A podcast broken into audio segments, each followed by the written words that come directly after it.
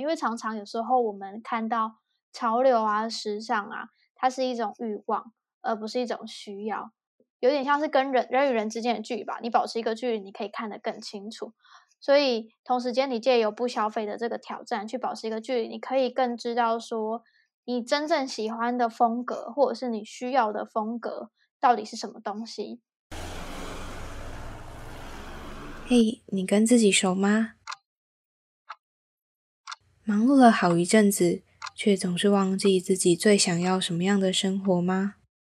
在心里找个安静的角落坐下来，给自己一杯咖啡的片刻，和最赤裸、最真实的你来场近距离交流。我是 Mini，这个节目献给正在朝向理想生活模式迈进的你，欢迎你的加入。体验精准生活所带来的美好，精准美学将会带领你探究居家美学、生活模式、极简思维。每个人都是不完美的，但你认真生活的样子最美。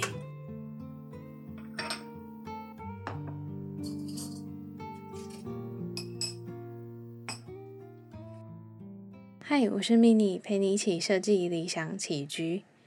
今天这个系列呢是极简橱窗，会聊到极简主义的话题。那这一集有邀请到一位来宾分享极简主义相关的知识。极简不会是只有那些你觉得东西很少的极简。从极简橱窗这个系列的节目呢，你可以听到怎么样让你的生活更聚焦的一些极简思维。那这次聊的话题呢，会跟时尚选品有关。之后陆续有几集也会分享到类似的观念，要怎么样兼具时尚又能够精准的聪明购物。如果正在收听的你有想要了解更多，或者是希望我邀请到哪些来宾，那我也非常的欢迎你来到 IG 或者是用 mail 联络我，跟我互动。我也很希望得到你们的一些回馈，可以让我知道说，诶，未来在节目上你们会想要听什么样的内容分享。这一集邀请到的来宾呢，是一位 YouTuber。之前有看我 IG 的听众朋友们，应该就有印象，说我在二月的时候有一支 YouTube 影片在嗯他的节目、他的频道上面。那那集的大概就是在开箱我的房间，因为实在是太赤裸了，所以嗯我邀请这位 YouTuber 的事情，我就想说之后再提好了。那这位 YouTuber 是阿转，他的频道叫做我是阿转。因为那时候 YouTube 影片上有蛮多没有很谅解我的一些留言，所以我后续完全都没有很想要去看或者是去 follow 这样子。那我稍微介绍一下这位 YouTuber 阿转他的故事好了。阿转一开始是因为一本书而开启他的不消费挑战，甚至因为这本书，然后这个挑战之后呢，自己又成为了 YouTuber。这一集节目会分享到他在执行了一年的不消费挑战之后，学会怎么样更精准的购物，一路以来的心路历程。在节目里面，他有分享到，如果你想要挑战看看这个不消费挑战，或是你想要改善你的购物习惯的话，可以怎么做？嗨，大家好，我是阿转，呃，我的 YouTube 频道也叫我是阿转，就是转圈圈的转。那我目前呢，主要在记录不消费挑战啊、断舍离、极简跟一些书籍的分享部分。所以，如果对于这类型的内容有兴趣的话呢，也可以去追踪我的 YouTube 频道或 IG。我会蛮好奇，就是阿转从一开始开启经营频道的契机，因为主要最有印象的是你因为。不消费的那本书，想要尝试不消费开始，所以我就会好奇你怎么会想要开始从拍片来开始记录这件事情。嗯，主要就是因为我原本的工作是需要拍影片的，所以其实我就不排斥拍影片这个方式。然后我其实很多年前就看过一些断舍离的书，但是就是接触到不消费的一年这本书的时候，我才突然觉得想要来挑战看看。那时候也不知道用什么方式记录吧，我就想说，好吧，那就用拍片吧，因为我目前最会的方式也是拍片，那也是对我来说比较轻松的方式，所以我就误打误撞开始拍了影片，然后维持住自己的这个挑战。嗯，所以后来挑战就成功，而且还有继续在拍片，对不对？才会变成 YouTube 频道。对，就是其实我中间一度就觉得，好，那拍完这一年我就可以休息了，然后就没想到就有一些算是有累积到一点点的粉丝，可能会希望我拍一些不一样的内容啊，干嘛，就有点呃被粉丝 push 推着继续拍一些不一样类型的影片，蛮有趣的，就是无心插柳的概念。那我那时候看到就是在你的。不消费的记录里面，你是不是有点刻意的去让自己挑战这件事？还是说你看到这本书的过程里就开始潜移默化的养成这样的习惯？嗯，我是非常刻意的类型，因为我在那之前我是一个非常爱买东西的人，就是我一个月大概可以有十个网购包裹，然后最高纪录一个月可以买个四五双鞋子，就是。很爱买东西，真的是靠买东西是兴趣的那种 感觉，对。但是也是因为看了那本书，那本书其实比较像是作者的心路历程的日记，它比较不像其他极简书讲了很多理论啊，它没有，它比较是心境篇。所以可能我刚好看到那本，觉得心有灵犀吧，会觉得自己的生活蛮混乱的，所以才想要借由这样子的挑战，刻意的去不买这些东西，看看会有什么样子的。结果我自己之前是从开始健身之后养成比较正确的去选择食物外，就开始养成一种呃比较刻意的有意识的去选择，然后从生活的每一个选择里，我都会再想的更多一点，然后不知不觉就有发现自己买个东西都会。抉择了很多不同的点，很多东西都是快要用到没的时候才去买，甚至夸张到来不及补货的状态，这样子就变化也蛮大的。我我比较属于是跟你不同类型的购物形态，我属于那种呃享乐主义的人，我自己会觉得啊，人生苦短，所以什么东西都想要尝试。像我可能以前很爱买洗面乳，我的库存还有两三罐，但是我就看到新的。推荐朋友推荐啊，或者是网络上推荐，我就觉得，哎，我想要买来尝试看看，然后就不知不觉，在我开始不消费挑战的时候，我去算我的库存，就有好像四罐还五罐洗面乳是不同牌子的，就是一个真的很喜欢尝试东尝试西的人，所以我对于这这种执着，在那个时候就非常的低，就觉得都买啊，买来试试看再说。嗯，我觉得是一个体验吧，用不完的确就 会造成浪费。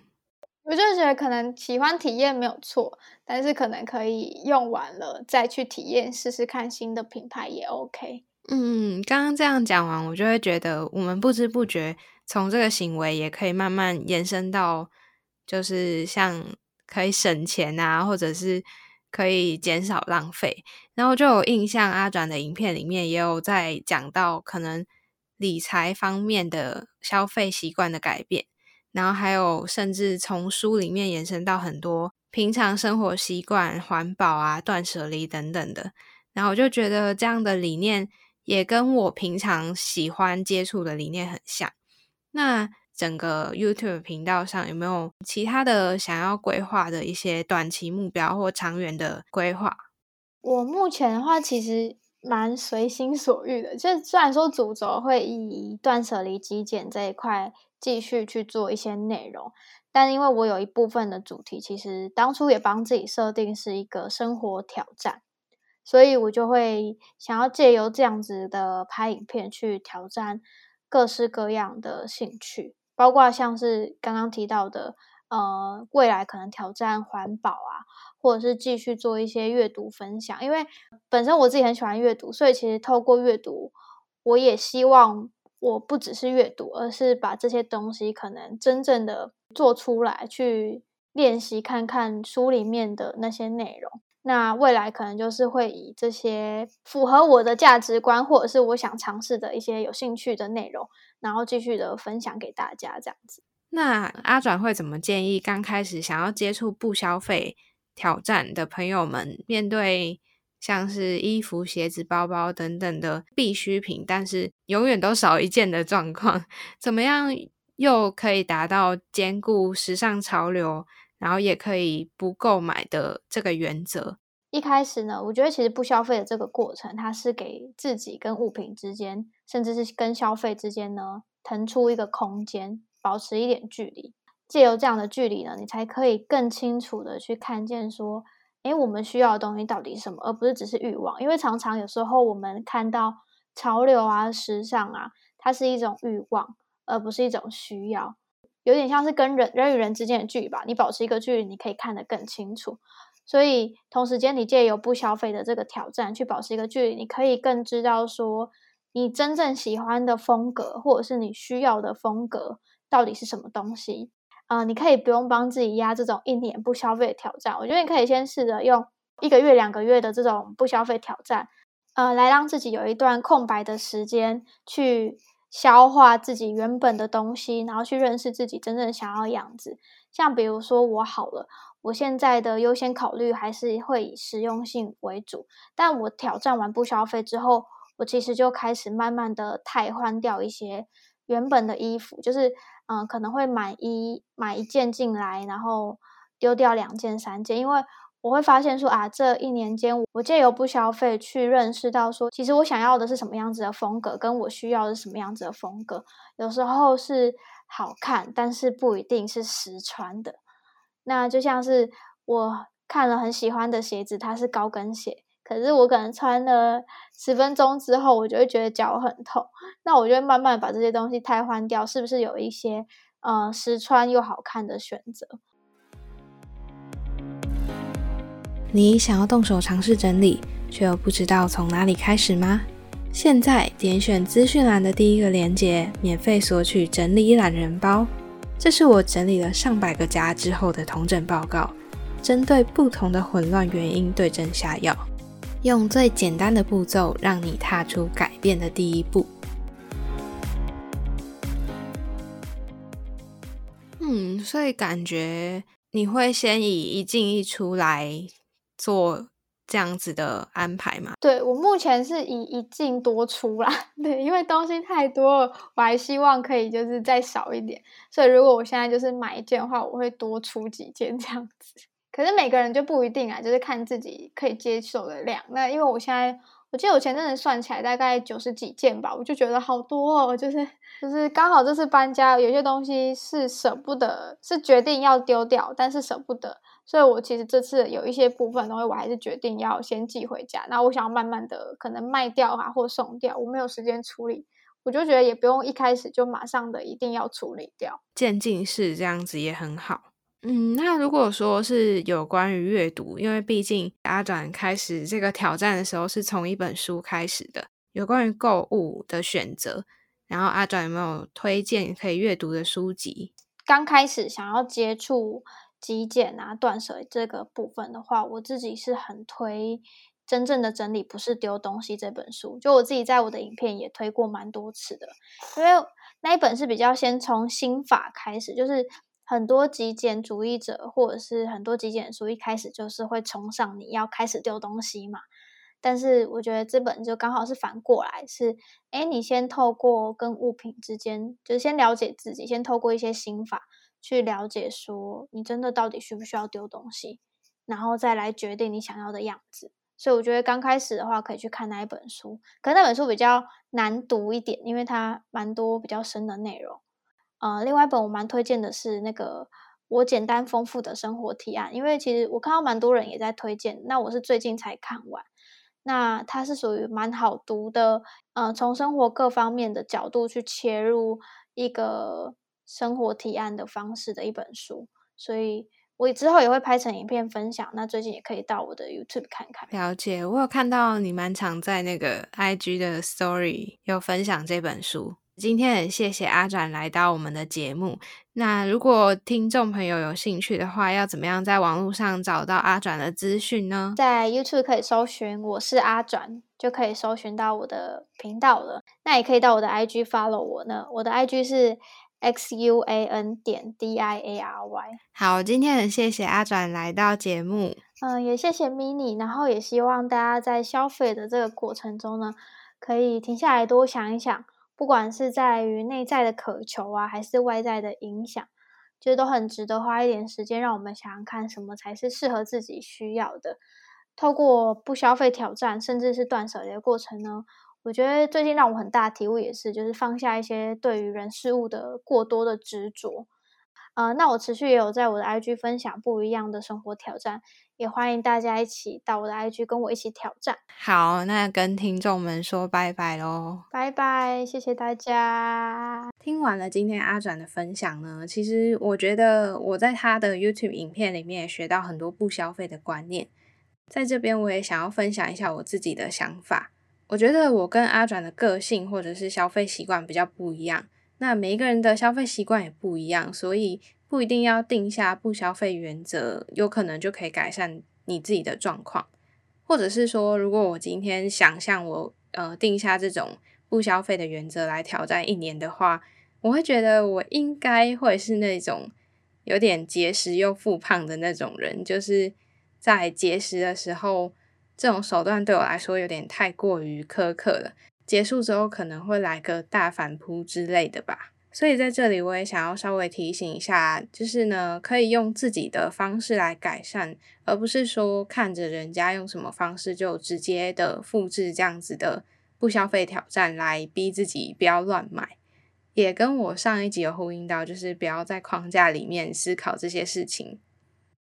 那听完这一集之后呢，你有想要用什么样的方式来改善自己乱买的习惯呢？或者是说有没有重来一遍？你可以重新选择的话，你要怎么样改善你当时的消费行为呢？我之前也有在 IG 上分享，那时候是和六位创作者一起合作的购物停看停这篇贴文。如果你有兴趣的话，也可以上去 IG 看看我呢和其他的六位创作者是怎么样去用一些小方法学会聪明购物。我也在这里分享一下我那时候的小方法是什么。以前我其实很常会不小心失手想要买东西，后来呢，我会刻意的带很少的现金出门，可是前提是每个人都要跟我一样很懒得拿卡去领钱，不然就是真的要极端到把卡也丢在家里，然后只带一点点现金。我觉得这个方法虽然说有点奇葩，但是对我来说是有效的控制自己不要在意外之中买东西的方式。这一集节目差不多到这里告一段落了，希望今天分享的内容可以帮助到你。同时呢，整理师也要在这里碎碎念提醒一下，就是当你减少了购物欲，或者是把物品量减低之后呢，其实在整理上你也会变得非常的有效率。在节目结束之前，我想提醒你，理想生活需要透过实践来打造。想象一下属于你的美好生活会是什么样子？瞄准目标之后，规划路线，再勇敢的迈开脚步，往你的理想生活前进吧。我随时随地都欢迎你和我分享路上遇到的风景，甚至是到达目的地的喜悦。祝你有个美好的旅程。如果精准美学的内容有帮助到你，欢迎分享给你身边所有需要的朋友。赶快把节目订阅起来。有什么悄悄话，也立马到我的 IG 跟我说吧。虽然我知道你跟我一样，可能会先潜水个好一阵子，但是我不会读心术，你知道的。我的 IG 跟脸书都是 M I N I M A L I C E 点 T W，想看我的日常分享，就快动手按下追踪吧。